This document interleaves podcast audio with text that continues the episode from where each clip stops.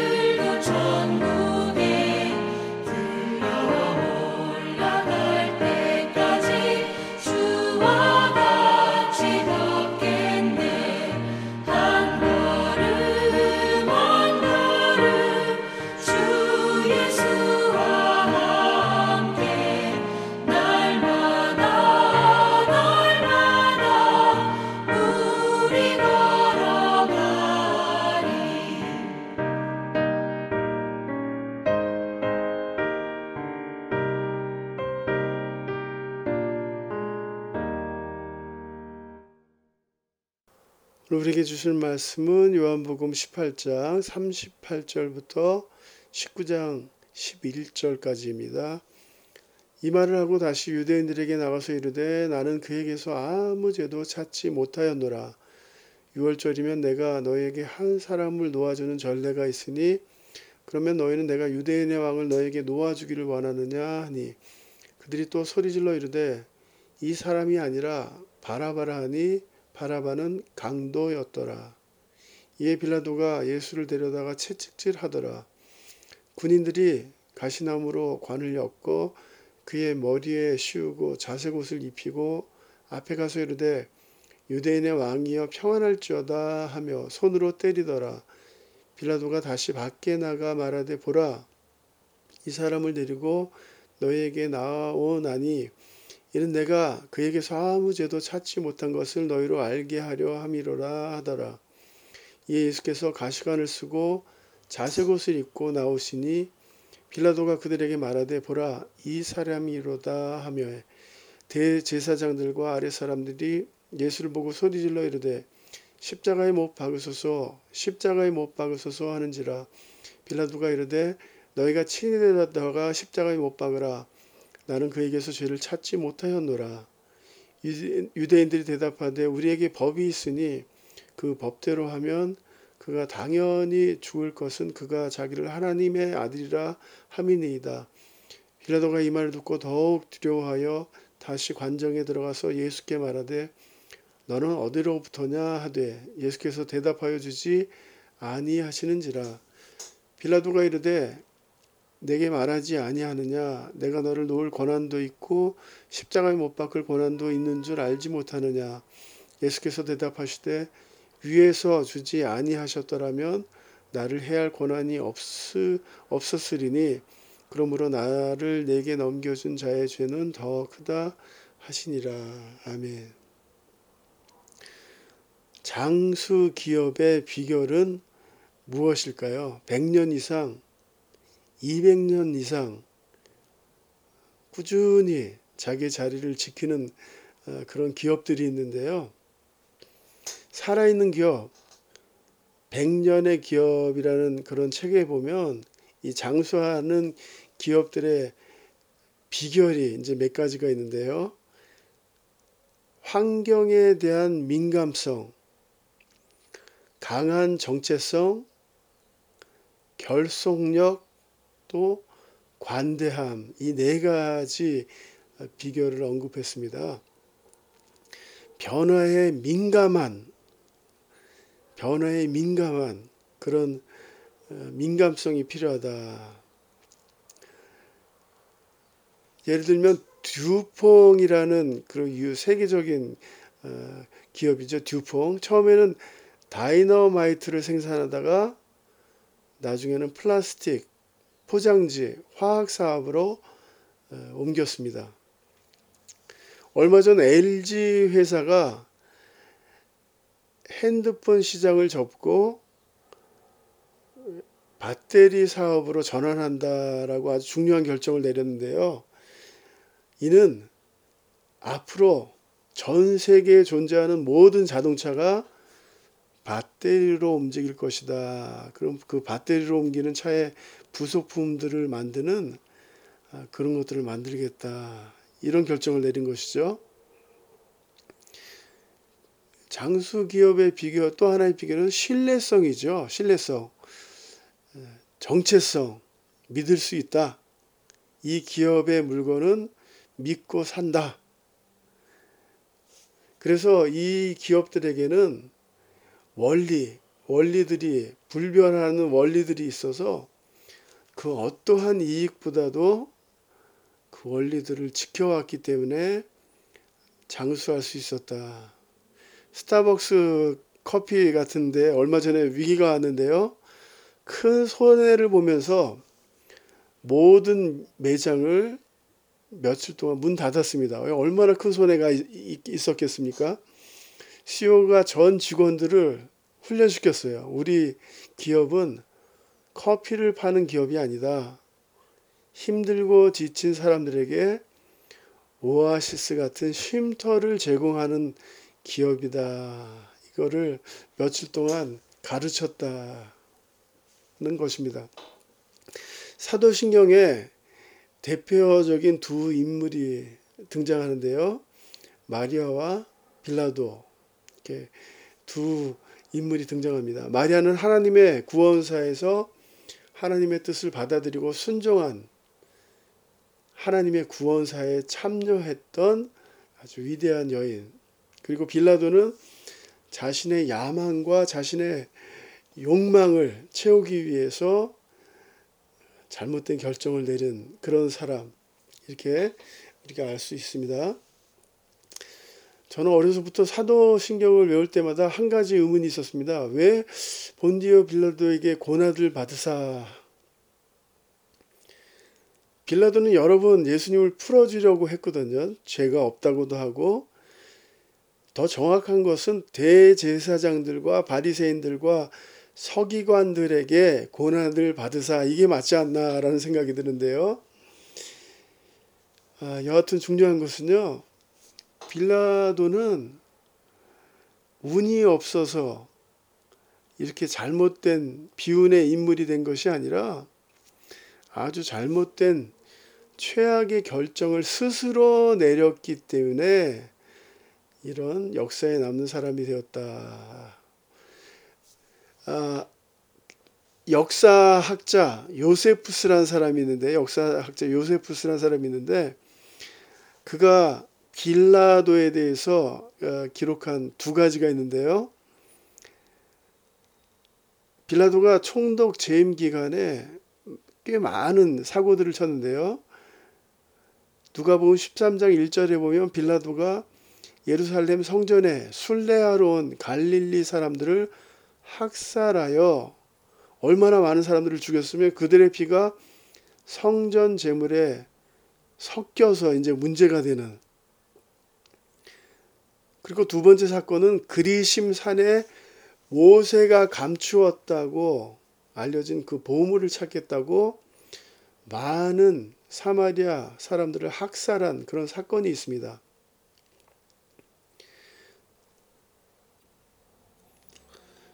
빌라도는 자기의 욕심, 욕망을 이루기 위해서는 사람의 목숨도 귀하게 여기지 않고 어, 무슨 일이든지 할 수 있었던 그런 욕망의 사람이었던 것을 어, 역사학자가 기록하고 있는데요. 오늘 본문에 빌라도의 재판이 기록되는 것을 볼 수 있습니다. 빌라도는 처음부터 예수님 재판 맞는 것을 탐탁하게 여기지 않았죠. 예수를 끌고 와서는 야 너희가 그를 데려다가 너희 마음대로 너희 법대로 재판해라. 그런데 이 유대인 종교인들이 계속해서 아닙니다. 로마 법대로 심판해서 재판해 달라고 어, 이제 재판을 맡아 달라고 하는데요. 이 재판을 진행하는 과정에서 빌라도의 아내가 나옵니다. 빌라도의 부인의, 부인의 이름이 성경에는 나오지 않지만 3세기 교회 전승에 의하면 그녀의 이름은 프로클라라고 알려져 있고요. 동방정 교회와 에티오피아 교회 같은 데선 그녀를 성자 중 하나로 인정하기도 합니다. 이 빌라도의 부인이 마태복음 27장 19절 보면 저 옳은 사람에게 아무 상관도 하지 마옵소서. 저 바른 일만 하셨던 예수님에게 나쁜 짓을 하지 마시옵소서. 정치적으로 예민한 그런 부분인데도 큰 용기를 내서 빌라도에게 말했습니다. 참 여기서 중요한 교훈을 또 얻죠. 하나님께서 많은 경우에 우리가 잘못된 판단을 내리지 못하게 하시기 위해서 우리 주위의 사람들을 통해서 우리에게 말씀하시죠. 여러 통로를 통해서 말씀하시는데 특별히 우리 주위의 사람들을 통해서 어, 말씀하십니다. 우리가 그 하나님의 음성을 잘 분별할 수 있는 지혜, 겸손이 우리에게 필요합니다. 빌라도는 예수님이 아무런 죄를 찾지 못하겠다. 세 번씩이나 언급하고 풀어주겠다. 그런데 유대인들이 빌라도 총독이 협박합니다. 이 사람을 놓아주면 가이사의 충신이 아닙니다. 무릇 자기를 왕이라 하는 자는 가이사를 반역하는 것이니이다. 그러자 잘못된 걸 알면서 죄가 없는 것을 알면서도 빌라도는 정치적 선택을 하게 되는 것입니다. 예수님이 죄가 없는 것을 알면서도